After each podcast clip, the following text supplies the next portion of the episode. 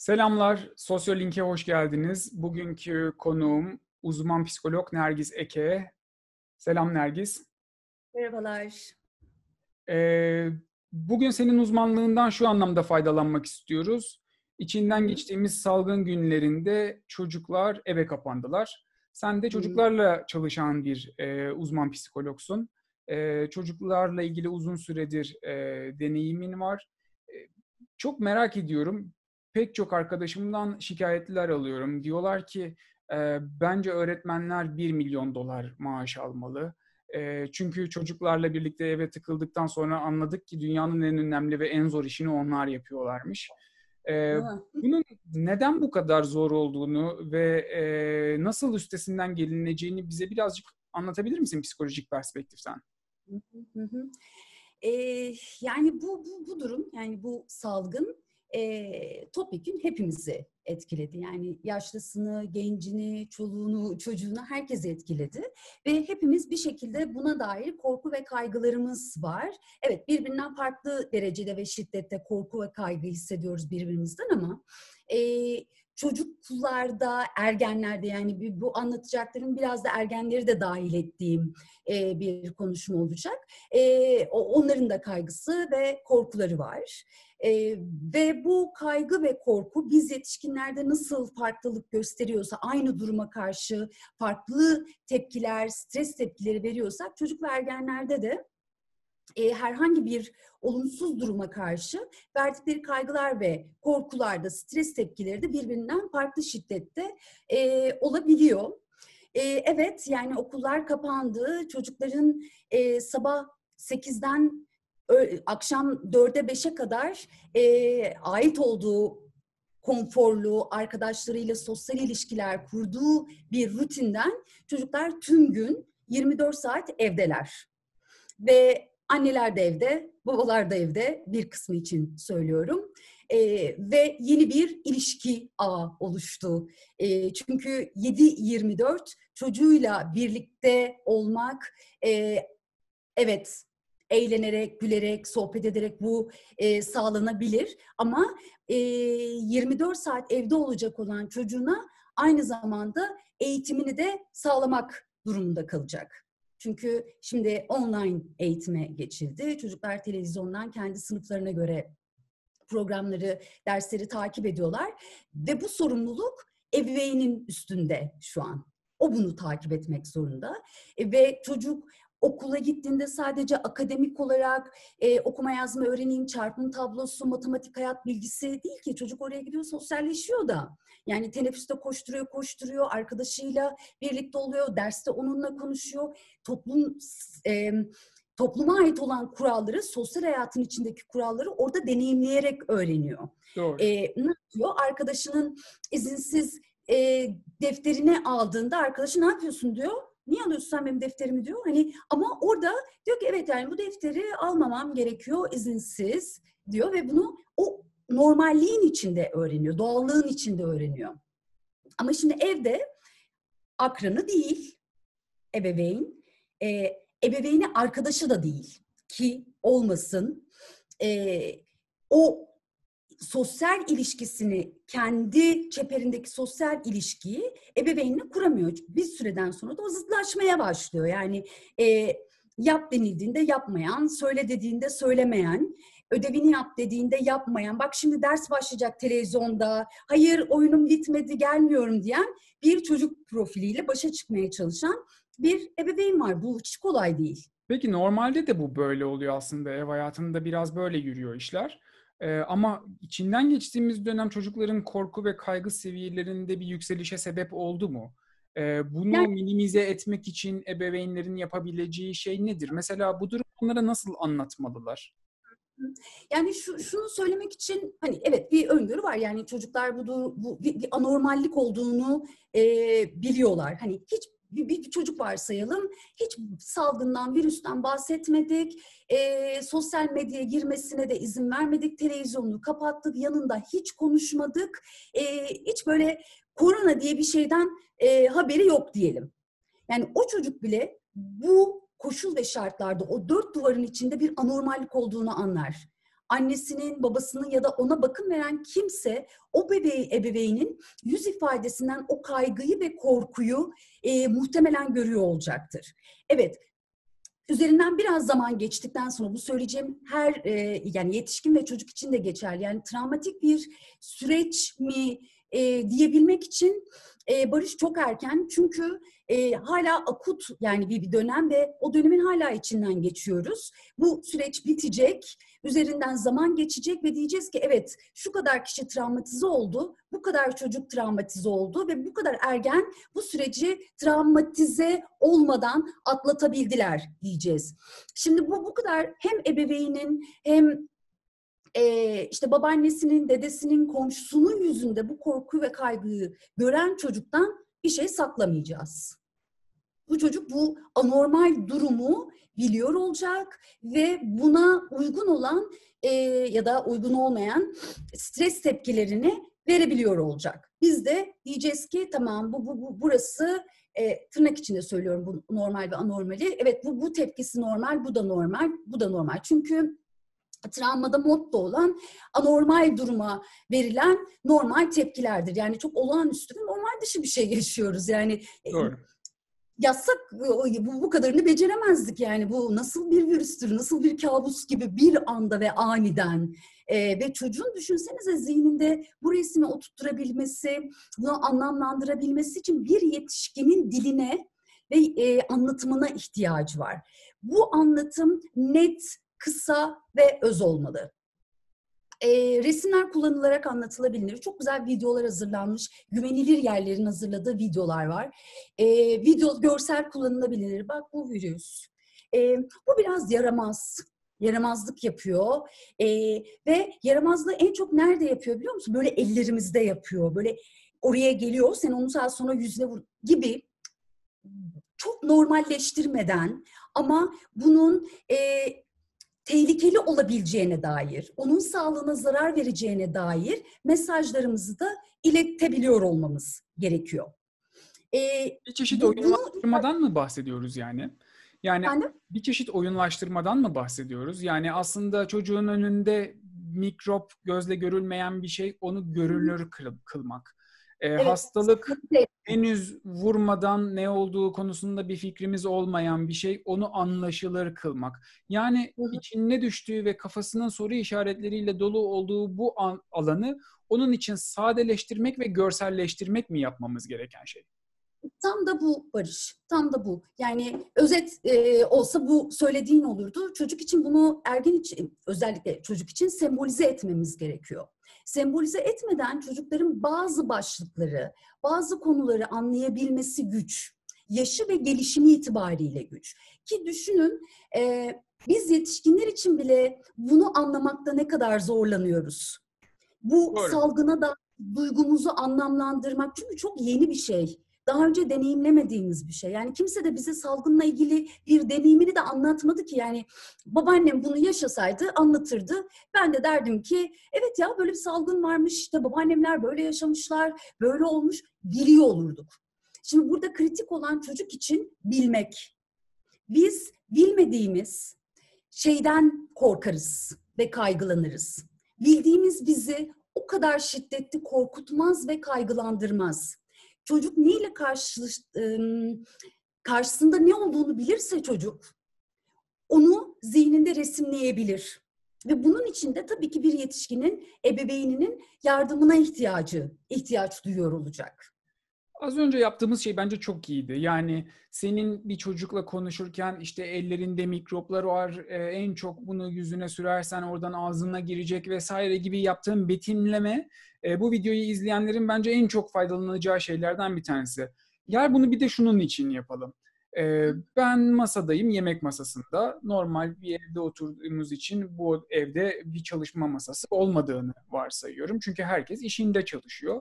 Ama bu olağanüstü koşullar karşısında anne ya da baba ya da ikisi birden bilgisayarlarını masanın yemek masasının iki ucuna koymuşlar, karşılıklı oturmuşlar ve iş yerinden aldıkları talimat gereği sabahleyin saat 9'da çalışmaya başlamışlar ve e, çalışma bir şekilde devam ediyor.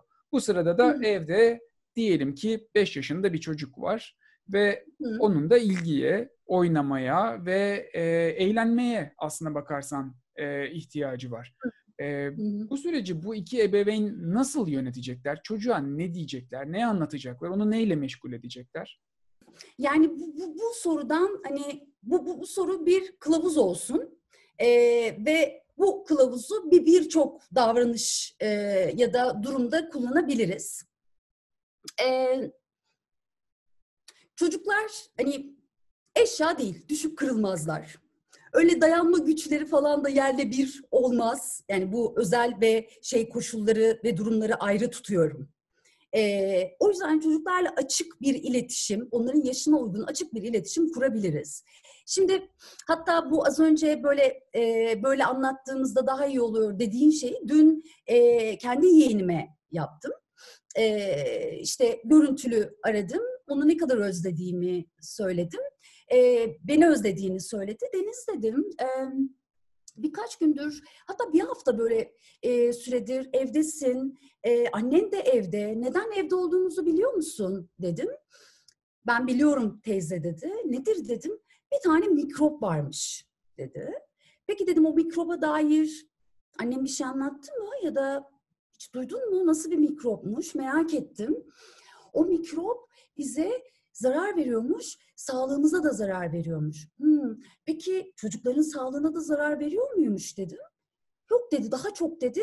İşte iyi yemek yemiyorsan, işte ellerini yıkamıyorsan. Evet dedim Deniz, ellerini yıkamalısın. Ama dedim Deniz şey de yapma istersen böyle sürekli sürekli de elini yıkamana gerek yok. Çünkü sen sürekli evdesin zaten. Hani günde böyle bir üç kez yıkaman yeterli. Böyle mesela bir şaşırdı. Şimdi anne ya da ebeveyn elini yıka temiz ol diyor. Ya bu, bu çok genel bir bilgi. Ne kadar temiz olacak ve ne kadar yıkayacak mesela. Ee, ne hissediyorsun dedim bu e, korku mikropla ilgili. Seviniyorum dedi. Neden seviniyorsun Denizciğim dedim. Biraz böyle şaşkınlık da gösterdim. Çünkü de annem bütün gün evde. işe gitmiyor. evet. Yani onun için mikrobun tanımı bu anneyi evde tutuyor ve bütün gün anneyle kek yapıyor, Lego oynuyor. Şimdi eğer anne evden çalışabilen bir anne ise diyelim, annenin ev içinde de bir mesai harcaması gerekecek. Bilgisayarın başına geçecek, telefonla görüşmeler yapacak, maillerine bakacak. Ve orada da 5 yaşındaki bir Deniz, anne kalk Lego oynayacağız, anne gelsene. Şimdi bu, bu burada e, çocuklarla o iletişimi kurarken özellikle sınır ve kuralların net olması gerekiyor. Çünkü çocuğun zaten buna bir ihtiyacı var. O sınır ve kurala ihtiyacı var. Tabii ki esneyeceğiniz milyon tane yer olabilir. Böyle hadi bugünlük de yapalım diyeceğiniz, esnetebileceğiniz. Aman bugün de tamam canım 9'da uyuma 10 yapalım onu. Kimseye de söylemeyelim deyip espriye vuracağınız şeyler olabilir. Ama anne eğer o an çalışmak zorunda ise e, çocuk buna eşlik etmeli ve uyum sağlamalı. O yüzden mesela bu, bu tip durumlarda ben şöyle geri bildirim veririm ve kendim de öyle yaparım. Ee, öyle durumlarda altyazı geçmek. Sanki bir İngilizce filme Türkçe altyazı geçiyor gibi. Deniz, e, ben şu an çalışıyorum. Çünkü çalışmak zorundayım. Bak bir sürü mail var burada. E, mail ne biliyor musun? Böyle benden bir şeyler istiyorlar ve benim de onlara yazarak cevap vermem gerekiyor. Sonra bir de bak burada benim bir defterim var. Oraya ben notlar aldım e, ve onları bir biraz böyle e, çalışmam gerekiyor. Ama ben bunları yapmam için benim bir zamana ihtiyacım var. Ne kadar sürer bilmiyorum. Eğer biliyorsanız da mesela şunu yapmak. Çünkü görsel diyoruz ya. Bak Açıkça bu fark bilmiyorsa evet bak bu buraya geldiğinde bitecek. Ama senin bu buraya gelene kadar biraz beklemen gerekiyor. Çocuk hayır ben şimdi oynamak istiyorum. Niyeymiş can? Tamam. Ben işimi yapmak durumundayım. Ben işimi yapacağım. Ama ben bunu sana anlattığımda bu senin evet hiç hoşuna gitmedi. Çünkü e, üzüldüm benimle şimdi oynamak istiyorsun. Ve seninle şu an yerde birbirimize sarılıp böyle e, birbirimize bir şeyler yapalım istiyorsun. Legoları oynayalım istiyorsun. Ve bunun içinde şu an olmadığı için de çok üzgünsün. Ya da çok öfkelisin ve bağırıyorsun. Tabii bağırabilirsin. Ben şu an seninle birlikte oyun oynamayı çok isterdim. Ama olmayacak. Evet. Ama ama oynayamayacağım. Çünkü bunları yapmak zorundayım demek. Çok güzel. Ee, çocuk anlaşıldığını hissettiği an böyle bir, bir zınk diye kalır. Çok hani, güzel. Bir dakika ya, benim neden öfkelendiğimi biliyor. Dolayısıyla da mesela salgınla ilgili de Korunay. Mesela diyelim çocuğunuza anlattığınız bir çocuk korkmaya, korkmaya başladı. İşte anne camı açmayalım virüs bulaşır. Anne sakın sakın markete gitmesin. Değil mi böyle korkular? Aynı şeyi yapmak. Ben sana bu mikropla ilgili bir şey anlattım. Ve ben anlattıktan sonra senin korktuğunu görüyorum. Böyle daha fazla tepkiler vermeye başladın. Evet. Bunlar çok normal. Ben de çok korku, korkuyorum. Ben de kaygılanıyorum. Ama bunu kontrol edebiliriz biliyor musun? Demek. Alt yazı geçmek. O yüzden camı bana açtırmıyorsun. O yüzden ben markete gideyim dediğimde bu kadar ağlıyorsun, oyuncaklarını yere atıyorsun. Çünkü benim gittiğimde mikrop bana bulaşacağını düşünüyorsun. Bak eldivenlerimi taktım. Hemen gideceğim, ihtiyacımız olanı alıp geleceğim gibi alt yazılar geçmek. Harika. Bu hafta e, çok sevdiğim bir arkadaşımın Instagram'da yaptığı bir paylaşıma denk geldim. 5 yaşında bir oğlu var ve bütün 5 yaşında çocuklar gibi o da çok yerinde durabilen bir tip değil. Ee, ona da buradan e, selam söyleyelim. Şimdi şöyle bir şey yapmışlar. E, benim çok hoşuma gitti. Acaba bu doğru bir yöntem midir? Bir saat çizmişler ve o saatin üzerinde e, kahvaltı saatini böyle e, bir, çek- bir şekilde oransal olarak belirtmişler. Burada kahvaltı yapacağız. Ondan sonra Hı. saatin döndüğü yönü göstermişler. Gün böyle devam ediyor diye. Onun bir yerinde şimdi sen kendi kendine oynayacaksın. Sonra çizgi Hı. film saati. Ondan sonra öğlen yemeği saati. Sonra iPad saati. Evet 30 dakikada olsa çocuk bunu istiyor ve ona bir iPad saati veriyorlar. Ondan sonra Hı. başka şeyler. Bütün günü bu şekilde kurgulamışlar ve duvara bunu asmışlar. Şimdi e, çocuk için şöyle bir ferahlığı verir bu gibi geliyor bana. Yani baktığım zaman o gün içerisinde ne yapacağımla ilgili sürekli aslında bir, bir, bir e, şeyim var elimde, e, donem var. Biliyorum ki birazdan yemek yiyeceğim. Yemek yedikten sonra bu olacak. Bundan sonra bu olacak. E, sürekli bir şeye doğru gidiyormuşum hissiyatı aslında o günün akışı bakımından e, çocuğun yaşamasına katkı sağlar gibi geliyor bana. Bu doğru bir uygulama mıdır? Yani doğru ya da yan hani yanlış bir uygulama değil. E, ama hani ben en azından hani disiplin ve durum formasyondan şöyle e, bir şey paylaşayım. Mesela bunu yetişkin kendi için yapıyor mu? 9'da uyandım, 10'da kahvaltımı yapacağım. 11 ile 12 arasında kitap okuyacağım. 1 ile 3 arasında çalışıp 5'e kadar uyuyacağım. 5'ten Evet, çocuklara ne zaman neyi yapacaklarını e, o aralığı e, veriyor olacağız. Yani bak Deniz sabah 7'de, 7.30'da uyanmamız gerekiyor. Çünkü 8.30'da dersin başlayacak. 3'te okuldan geliyorsun. Biraz dinlen. Ee, karar verelim ne kadar dinleneceğine. Ama mesela 6 ile 8 arasında istediğin zaman dersini yapman lazım. 8'den sonra değil çünkü biraz oyun oynayacağız ve senin uyuman gerekiyor. Bu yani böyle saat saat Barış. Daha esnek saat... bir şey tanımlıyorsun. Yani evet, evet önüne bir plan koymak iyi. Evet önüne bir plan koymak iyi ama daha esnek olmalı diyorsun. Evet daha esnek olabilir çünkü bu, bana biraz hakikaten şey geliyor yani katı geliyor. Bunu ne zaman öneriyorum ben? Üniversite sınavına hazırlanıyorsa, TEOK'a hazırlanıyorsa 8. sınıfın sonundaki. Çünkü çocuğun zamanını yönetmeye daha çok ihtiyacı var. Ve daha çok test sorusu çözmek zorunda. Yapacak bir şey yok. Ama 5 yaşında günü daha doğal akışında saat saat değil, askeri nizamda değil, daha akışında yapmasını ben öyle önerirdim. Harika, harika ve, ve konu yine çok güzel bir yere geldi. Ee, şuradan devam edelim. Az önce e, TEOK dedin, üniversite sınavı dedin, lise giriş sınavları dedin. Şimdi birçok çocuk var. Ee, şu anda evlerindeler, online eğitim almaya başladılar.